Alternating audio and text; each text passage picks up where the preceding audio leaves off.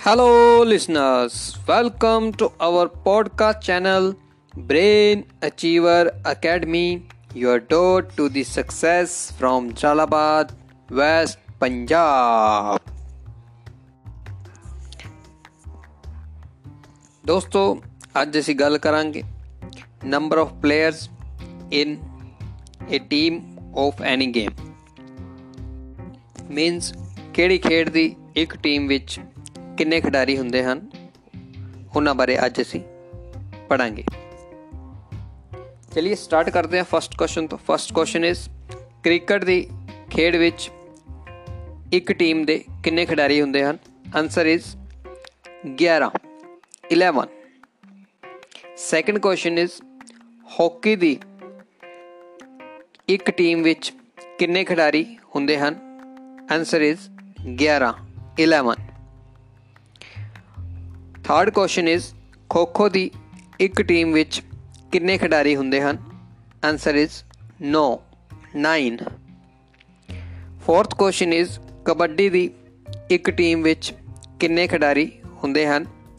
Answer is 7 7 fifth question is polo ਦੀ ਇੱਕ team ਵਿੱਚ ਕਿੰਨੇ ਖਿਡਾਰੀ ਹੁੰਦੇ ਹਨ? Answer is 4 4 sixth question is lawn tennis ਦੀ ਇੱਕ ਟੀਮ ਵਿੱਚ ਕਿੰਨੇ ਖਿਡਾਰੀ ਹੁੰਦੇ ਹਨ? ਆਨਸਰ ਇਜ਼ 1 ਜਾਂ 2 1 ਔਰ 2 ਸੈਵਨਥ ਕੁਐਸਚਨ ਇਜ਼ ਬੈਡਮਿੰਟਨ ਦੀ ਇੱਕ ਟੀਮ ਵਿੱਚ ਕਿੰਨੇ ਖਿਡਾਰੀ ਹੁੰਦੇ ਹਨ? ਆਨਸਰ ਇਜ਼ 1 ਜਾਂ 2 1 ਔਰ 2 8th ਕੁਐਸਚਨ ਇਜ਼ ਫੁੱਟਬਾਲ ਦੀ ਖੇਡ ਦੀ ਇੱਕ ਟੀਮ ਵਿੱਚ ਕਿੰਨੇ ਖਿਡਾਰੀ ਹੁੰਦੇ ਹਨ? Answer is 11 11 9th question is baseball ਦੀ ਇੱਕ ਟੀਮ ਵਿੱਚ ਕਿੰਨੇ ਖਿਡਾਰੀ ਹੁੰਦੇ ਹਨ? Answer is 9 9 10th question is water polo ਦੀ ਇੱਕ ਟੀਮ ਵਿੱਚ ਕਿੰਨੇ ਖਿਡਾਰੀ ਹੁੰਦੇ ਹਨ? ਆਨਸਰ ਇਜ਼ 7 ਜਾਂ 7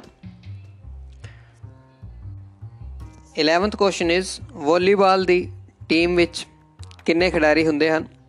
Answer is 6 6 12th question is basketball ਦੀ ਇੱਕ ਟੀਮ ਵਿੱਚ ਕਿੰਨੇ ਖਿਡਾਰੀ ਹੁੰਦੇ ਹਨ? Answer is 5 5 13th question is table tennis ਦੀ ਇੱਕ ਟੀਮ ਵਿੱਚ ਕਿੰਨੇ ਖਿਡਾਰੀ ਹੁੰਦੇ ਹਨ? ਆਨਸਰ ਇਜ਼ 1 ਜਾਂ 2 1 ਔਰ 2 14th ਕੁਐਸਚਨ ਇਜ਼ ਰਗਬੀ ਦੀ ਇੱਕ ਟੀਮ ਵਿੱਚ ਕਿੰਨੇ ਖਿਡਾਰੀ ਹੁੰਦੇ ਹਨ? ਆਨਸਰ ਇਜ਼ 15 15 ਠੀਕ ਹੈ ਦੋਸਤੋ, ਅੱਜ ਦੇ ਲਈ ਇੰਨਾ ਹੀ। ਤੁਸੀਂ ਸਾਡਾ ਇਹ ਐਪੀਸੋਡ ਸੁਣ ਸਕਦੇ ਹੋ ਐਂਕਰ ਐਪ ਤੇ ਬ੍ਰੇਕਰ ਐਪ ਤੇ ਰੇਡੀਓ ਪਬਲਿਕ ਐਪ ਤੇ ਪੋਕਟ ਕਾਸਟ ਐਪ ਤੇ ਗੂਗਲ ਪੋਡਕਾਸਟ ਐਪ ਤੇ ਐਪਲ ਪੋਡਕਾਸਟ ਐਪ ਤੇ ਔਰ ਸਪੋਟੀਫਾਈ ਐਪ ਤੇ।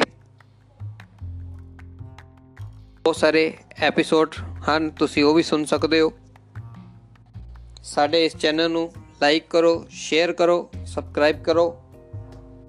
ਅਗਰ ਤੁਹਾਡੇ ਕੋਲ ਫੇਵਰਿਟ ਬਟਨ ਦੀ ਆਪਸ਼ਨ ਹੈ, ਤਾਂ ਫੇਵਰਿਟ ਬਟਨ ਤੇ ਵੀ ਜ਼ਰੂਰ ਕਲਿੱਕ ਕਰੋ।